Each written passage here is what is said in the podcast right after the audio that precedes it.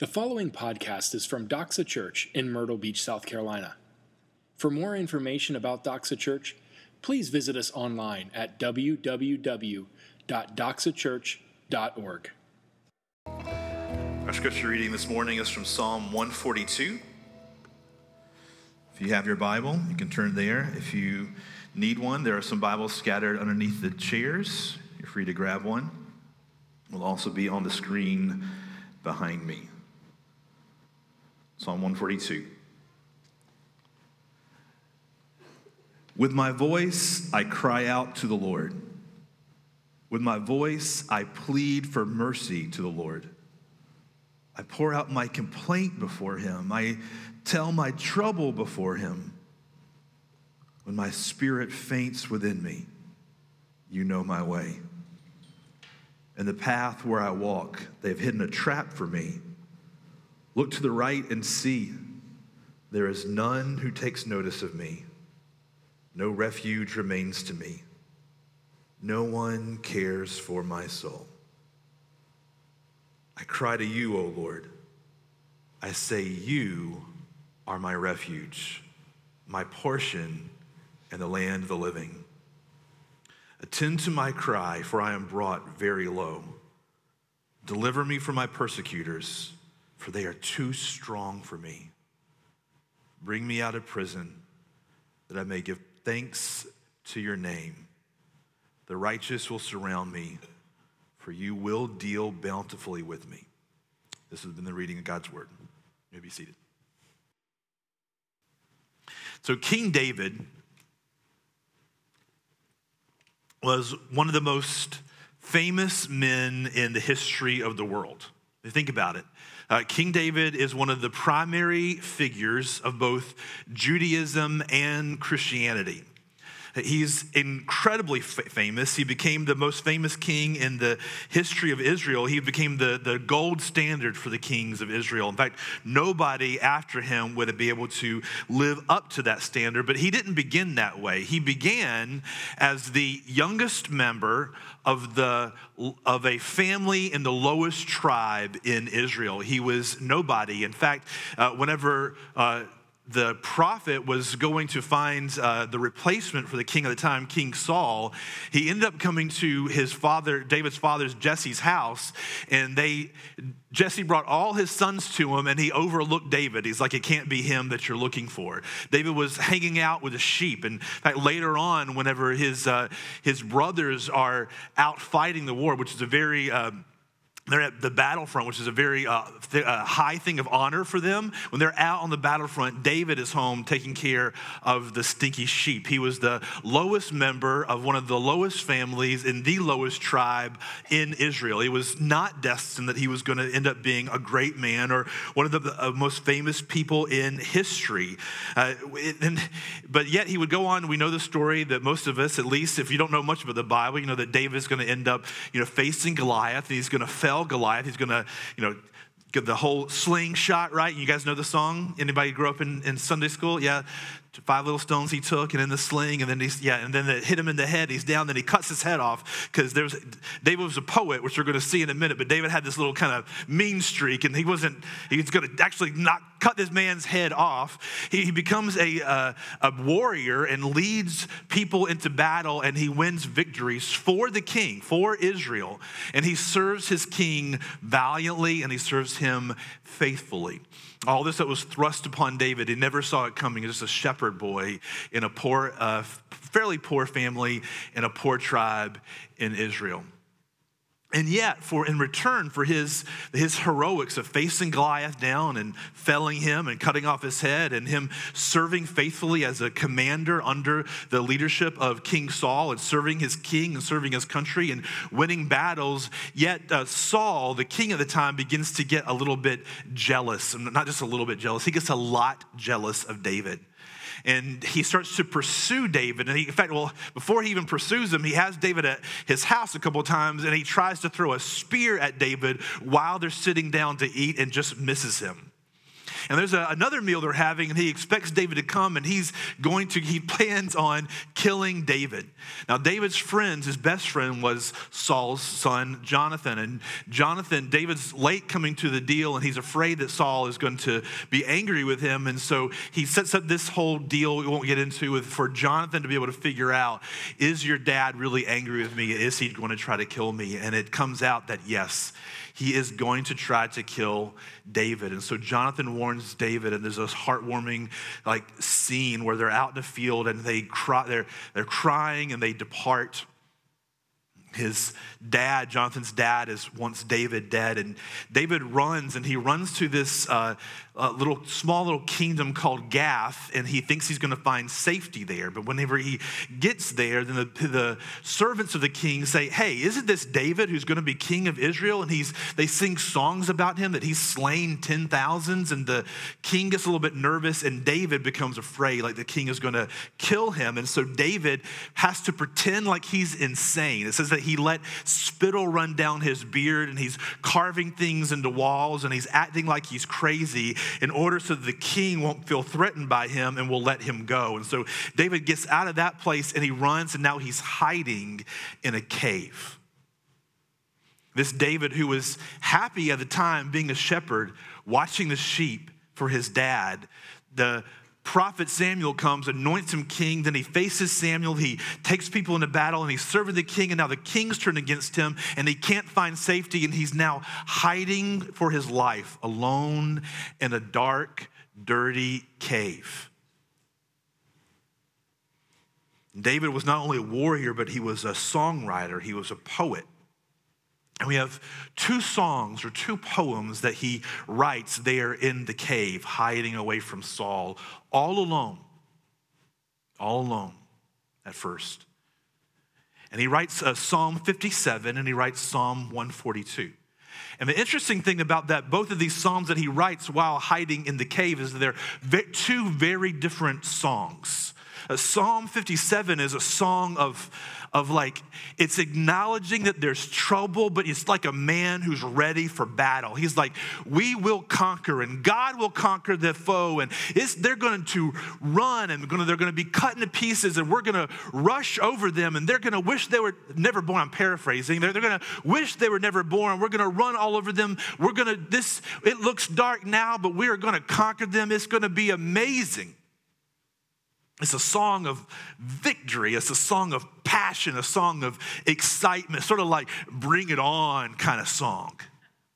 Charles likes uh, wrestling, which is a very interesting thing. If you don't know Charles very, if you know Charles at all, you know that he likes wrestling because he's going to throw that into the first or second conversation. But if you don't, if you know him from afar, you wouldn't expect him like he looks like you know millennial and the skinny jeans and the whole thing. Like you wouldn't think like he's into wrestling, and he's really into wrestling. He loves like the the opening songs. They're talking trash to each other. Like like he he loves all that, and that's what David's doing in Psalm 57. He's like, bring it on on, I'm going to hit you upside the head with a chair. But Psalm 142 is very different. Psalm 142 is, this, is the melancholy song of a songwriter who's saying, I am surrounded by trouble and nobody cares, nobody knows. I'm all alone, I'm homeless, I'm helpless, I'm hopeless. God, where in the world are you? And the beautiful thing about both those Psalms, written in the same time period, in the same cave, is that it gives us a picture of what it's like to be a person or a man of faith. To be a man of faith or a person of faith is not where you're always like smiley and shiny and bring it on. Some days, some days, don't we all have like life just really stinks today? Some days I'm like, I can conquer life. I walk like to my car and I walk into work and I'm like, bring on the day. I am ready. And some days I wake up and it is wrong from the beginning. Or something happens. I get an email from a client.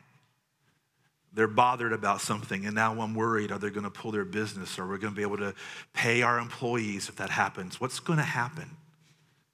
It's dark days. and there's days of light, but it's, there's days of both for the person of faith. But the question is what do you do when you're in the darkness? And what do you do when the darkness just won't seem to lift? What do you do when it seems like the sun is just never going to come up on your sorrow and your sadness? What do you do when you're stuck in your own personal crisis, your very personal darkness, and it seems like you're in a dead end? The season leading up to Easter is called Lent. And it's designed for each of us to own our personal darkness. The man who would become King David is going to help us with that this morning. We're going to sit with David in the cave of Adullam as he sings Psalm 142. And as we do that, I'm not going to sing, I promise you. Jamin says I'm a very passionate singer. I feel like he, that's a compliment. I'm not 100% sure that's what he means. And what we're going to hear is we're going to hear a cry of despair, we're going to hear a cry for safety, and we're going to hear a cry of hope. We're going to hear a cry of despair, a cry for safety, and a cry of hope. First of all, a cry of despair. So David is all alone. His best friend, he's now separated from, and his, his best friend's father wants to kill him. His family's not around, his friends are not around. He is utterly alone, hiding in a cave. He's homeless. The king, the most powerful man in the country, is trying to hunt him down to kill him. Things are hopeless. And understandably, he's full of despair. Let's, let's hear it in, in the song that he writes while hiding in the cave. Look at, let's look at verse 1 through 4, Psalm 142. Hear the wording. With my voice, I cry out to the Lord. He's surrounded by darkness. He's homeless. He's full of despair, and there's no help seemingly coming for him. And while he's there in the darkness, he says, I cry out to the Lord. With my voice, I plead for mercy to the Lord. I pour out my complaint before him. Now, isn't that interesting? Like, uh, we, we say, like, nobody likes a complainer.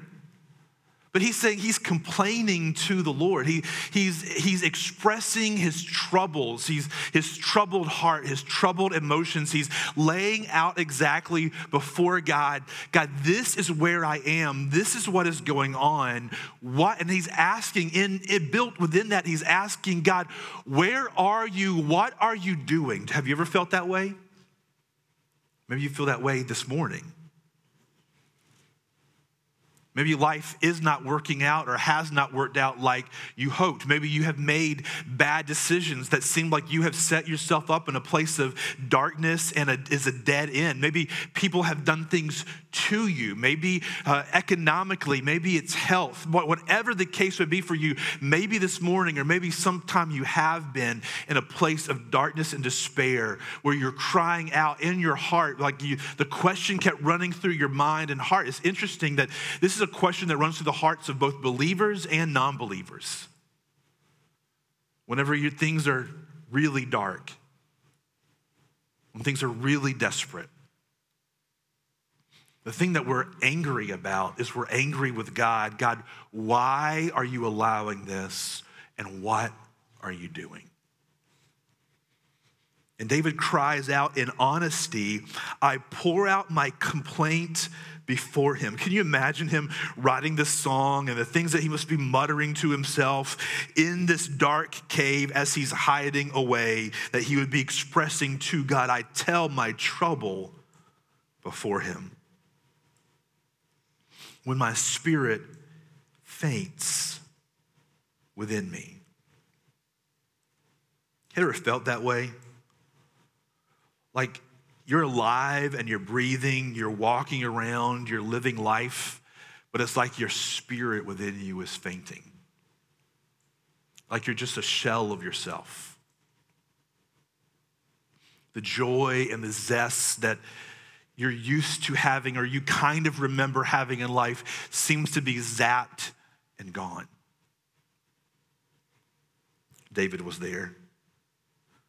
David says in verse 4 There is none who takes notice of me. He feels invisible.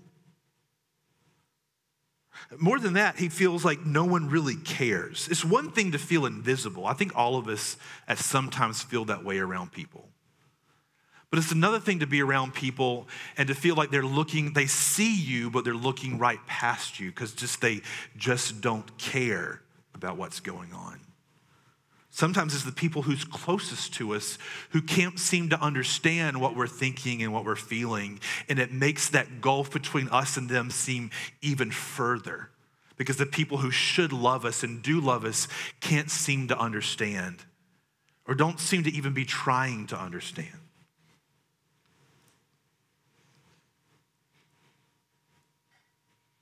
When you feel like this, it can be brought on by tough circumstances. It can be brought on by bad news. It can be brought on by broken relationships. It can be brought on by health issues. But sometimes, even scarier is that the darkness can be brought on for seemingly no reason at all. Like things are going seemingly okay, so why do I feel so terrible? It's beyond, it's sadness, but it's beyond sadness. It's a fainting of the soul.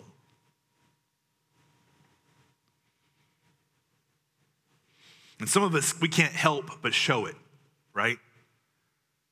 Like it's all over us. We don't have a good poker face. But some of us, for personality or because of our job or our family or our reputation, we don't feel that we can. And so we put on a face that looks okay. And the people that we work with and are around who think they know us have no idea of the inner sadness and darkness and turmoil that we have going on inside us. Anxiety disorders affect 40 million adults in the US. 40 million.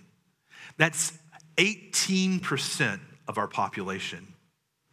One in five almost are affected by an anxiety disorder. Uh, major depressive disorder is the leading, listen to this, is the leading cause of disability between ages 15 and 44 in the United States. There are 16.1 million adults, 6.7% of the population in our country that are affected by major depressive disorder. Persistent depressive disorder is depression that lasts two years or longer. And there are 3.3 million Americans who suffer from that. That's 1.5% of us. And that's one of the beauties of the Psalms is that Psalms like this, that are called Psalms of Lament, are passionate expressions of grief or sorrow. And it says that it's a part of the Christian life whenever you're feeling grief and sorrow and you're deep in your own very personal darkness, because each of us, it's a very personal darkness. Other people can't quite understand the darkness that you are walking through or that I might be walking through because it's very personal to us when we try to explain it, it almost kind of cheapens it sometimes, doesn't it? Because it just can't be explained clearly to somebody who's viewing it from the outside. Our own very personal darkness, the Psalms let us own that and express those to God. Here's the great truth for you this morning. One of the great truths to you this morning is that you don't have to fake it with God. You don't have to come to God with a smiley face and a, and a shining expression like everything's okay. Because you know what? He already knows it's not. It's no news to him for you to express that to him. It's just you trying to fake it to yourself, really, mostly. Or to other people. The other truth is you don't have to and you should not have to fake it with Christians. Because we as believers should own that no one is or should be perfect, should expect to be perfect. No one is or should expect to be happy and shiny all the time. We rejoice with those who rejoice, but yet we weep with those who weep. You can and you should freely express to God your complaints, your troubles, your emotions. Hear the wording that he says he cries out, he pleads, he pours out his complaint. Listen to the, the language that's in there. He is putting it out there for God who knows. You can express to God with no filter your very personal darkness.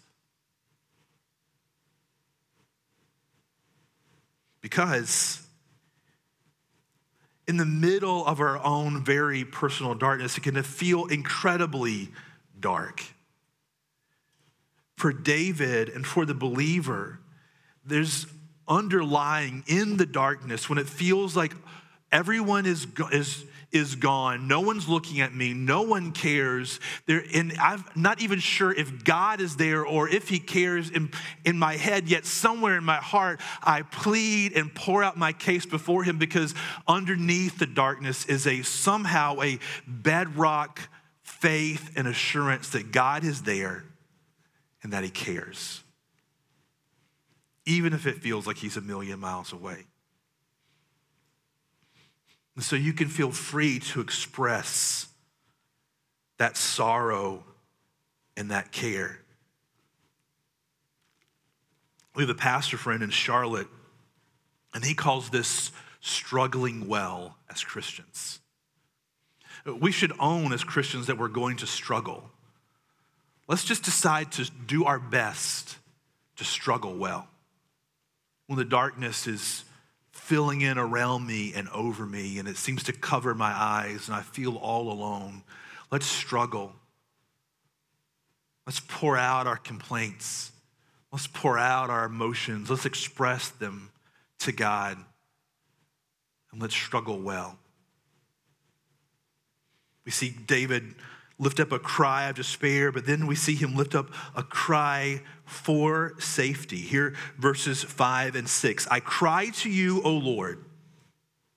I say, You are my refuge, my portion in the land of the living. Attend to my cry, for I am brought very low. Deliver me from my persecutors, for they are too strong. Listen to the wording he says. He says, I say, I cry to you, God. I say, you are my refuge, uh, my safe place, my strong place. That's what a refuge is. It's a safe place and a strong place. I say that you are my safe place. You are my strong place. I am brought low. My persecutors are coming in. And so I cry to you in verse six, deliver me. Where do we take our very personal darkness. Where do we take it? Because doesn't it feel so painful when you're in when you're in the darkness? Doesn't it feel like tender? When do we get embarrassed about it? Like I'm really embarrassed to tell people I'm struggling with this right now. Uh, they might look at me and say, Your life is good. What's, what could be wrong? Or they might say something to me like, that's going to infuriate me and say, Just be happy or decide to be okay. Jesus loves you, so feel happy. And you just want to punch him in the face. Maybe you feel exposed. When you're in the darkness and to express it, you feel like a turtle without a shell. Like I'm exposed and I'm helpless. I have no way to shield myself or to protect myself. I'm helpless. And if I exp- and I've had this very tender, very painful state of mind and heart, if I share that with people, I'm going to be open for them to just pile on. And I don't know if I can handle that. You might feel exposed, defenseless, or you might feel buried.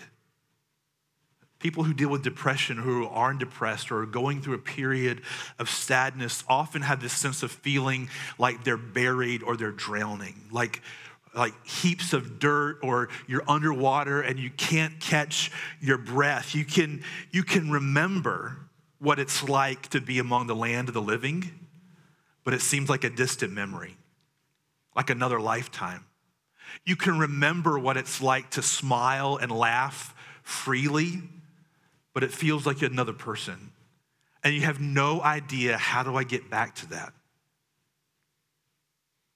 And you have a fear in that moment that maybe I never will.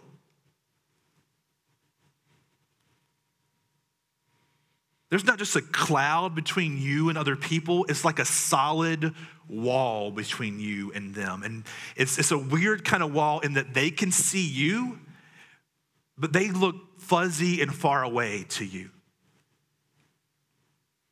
And what you might try to say to them and what they might try to say to you just doesn't seem to, it's like it just gets dampened in between.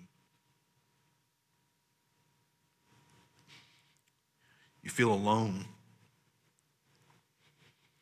You think no one has ever felt this before, or if they have, I don't know who it is. And who can relate? Because again, it's our own very personal sadness. Who can relate? Who can understand? Who can know? Maybe you feel like I just don't work right. Like my wiring is wrong, like I'm defective. And you feel shameful and embarrassed about that. And you wonder, can I ever be fixed? When, when we feel those emotions and we think those thoughts in the, our very own personal sadness, what we're doing is we're crying out for a safe place. We're crying out for safety. We're asking, is, is there anyone or anywhere that I can go that I can find a peace and a contentedness and a happiness again? And it's there, and in that cave, in that darkness, that David sings, I cry to you, O Lord. I say, You are my refuge. You are my safe place.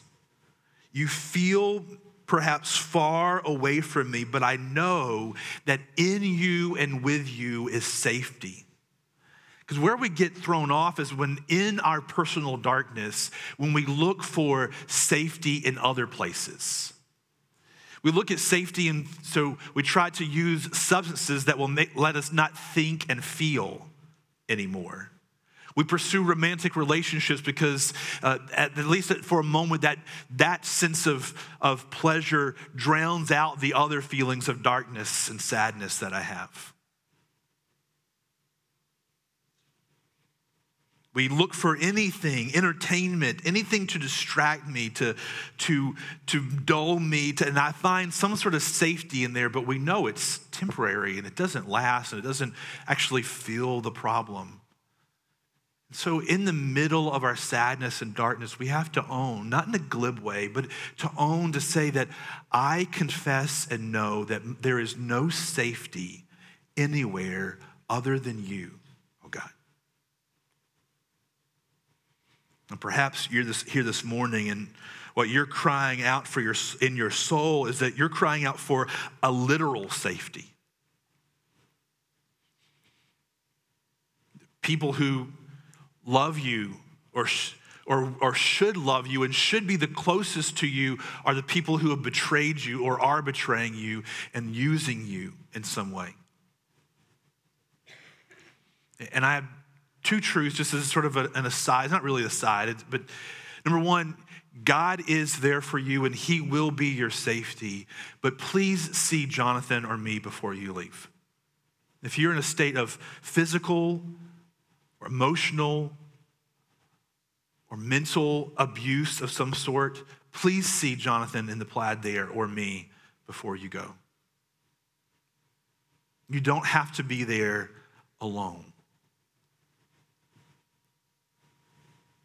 But maybe it's not something that's going on now. Maybe it's something for you that happened months ago or years ago, but it still haunts you. Like it, you can never escape from it. it. You can't shake it. You never feel, since that happened, that event happened, you've never felt safe. You've never felt okay.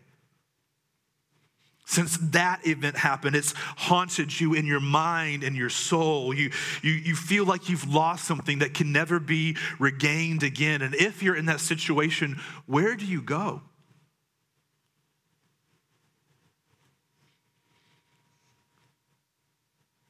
We need to cry out with, with David for safety.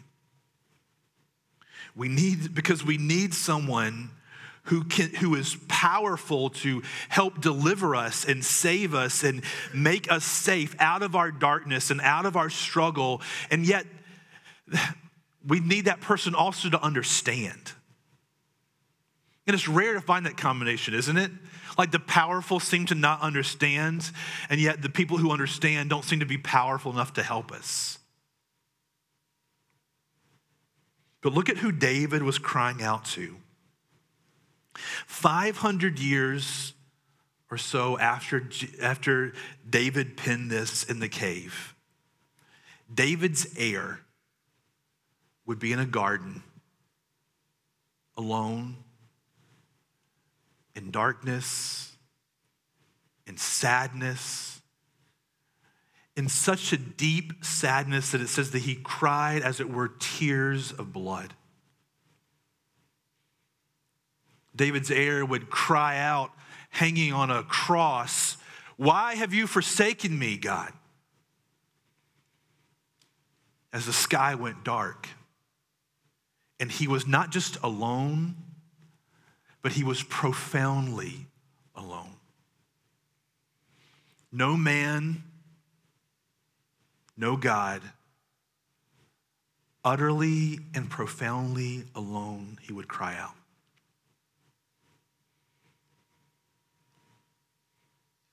In the garden, Jesus poured out his lament and his complaint to the Father. He said, If there can be any other way, please, please let this cup pass from me.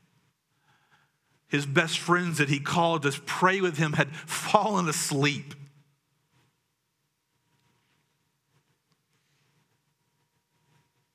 Incredibly dark and profoundly alone Yet the Bible tells us that he had, Jesus had a great promise to trust in. For the joy that was set before him, he endured the cross and despised the shame. Jesus was hopeless, so we wouldn't have to be. Jesus was alone, so we never would be. Behold, I am with you always till the end of the age. Till the sun burns out and the mountains crumble and the seas dry up, I am with you. And this isn't some, again, cheap, glib, light statement. Jesus loves you, so feel happy. It's more profoundly deeper than that. The news is that Jesus joined in with your sadness. Jesus joined in with your mourning. Jesus joined in with your pain. He joined in with your depression, with your disappointment, with your loneliness, with your despair, with your very personal darkness. He joined you there. And He knows. He knows.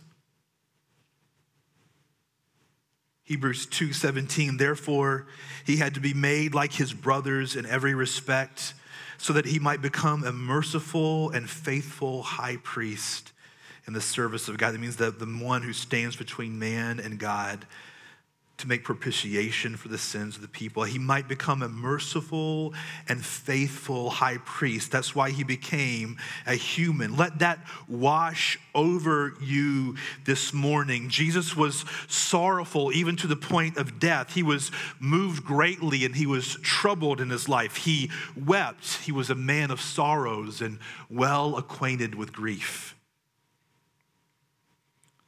A great theologian said that Christ has put on our feelings as well as our flesh. Christ put on our feelings as well as our flesh. He knows. And because he knows and he understands, he's safe. He's the refuge for you to go to. He became a human to be your refuge. That's what his coming was all about. It's what his suffering and death was all about. That he came to join each of us in our own very personal and profound darkness. We see David's cry of despair. We see a cry for safety. And then we see, lastly, a cry of hope. See, the truth is that Jesus isn't just safe, but he's strong. He's not just safe, he's strong. That's what Easter is all about. His suffering and his death is about the fact that he is safe and he understands our suffering and our weakness. But his resurrection is about his conquering death and his promise that through him, each person who trusts and believes in him will conquer death by his work on our behalf. That's why looking ahead, why David could end the psalm of great personal darkness and sadness when he says, Bring me out of prison that I may give thanks to your name. The righteous will surround me, for you will deal bountifully with me. He knows, and you can know, that God will deal bountifully with you as a believer because He dealt bountifully with His Son who died on your behalf and rose again so that you might rise again as well. The fact that Jesus is sitting at the right hand of the Father is there, your bedrock truth in your darkness that He will deal bountifully with you. Jesus is the reason that David can own his darkness. He's looking ahead to Christ.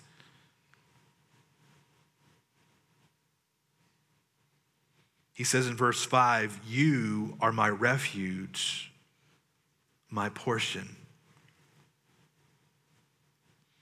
In doing so, he's saying that he belongs to the Lord, not to himself. He's saying, I am not my own. You are my refuge. You alone are my portion. That word portion means my prize or my share of the booty. I don't mean booty in that way. I mean like booty as in like the pirate's chest kind of booty. Like, like Jesus is my share of the prize. He is my prize. And that's enough. I have no other portion, no other prize, no other possession, no other refuge, no other place of safety than in you.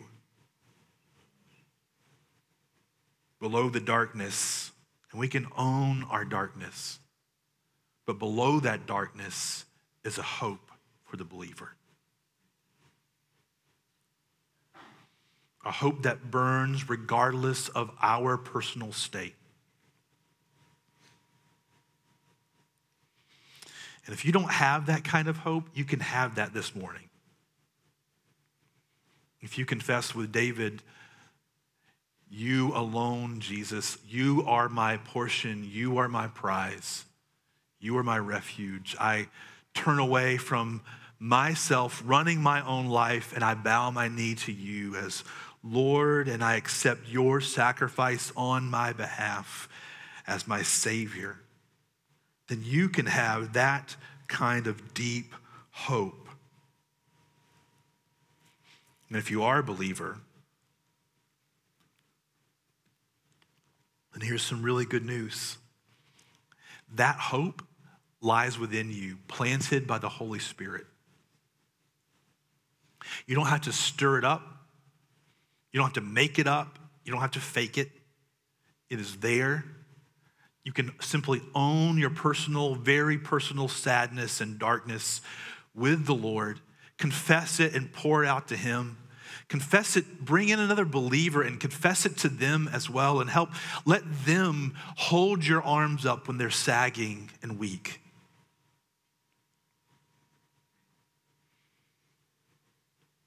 just as David's friends and family would end up joining him in the cave. Remember,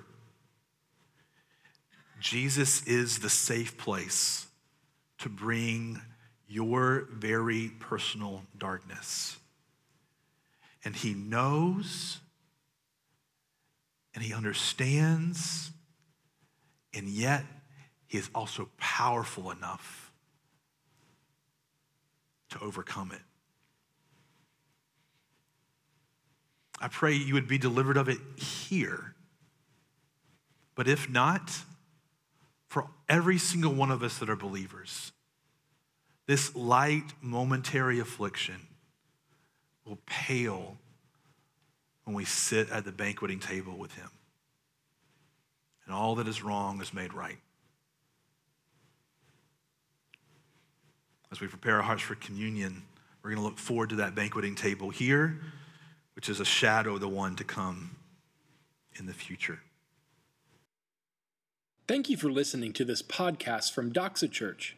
We are so glad that you took the time to join us today. At Doxa, we exist to make disciples who joyfully worship Jesus with their whole lives. We invite you to join us. Doxa Church meets at 10 a.m. every Sunday at River Oaks Elementary School. For more information about Doxa Church, please visit us online at www.doxachurch.org.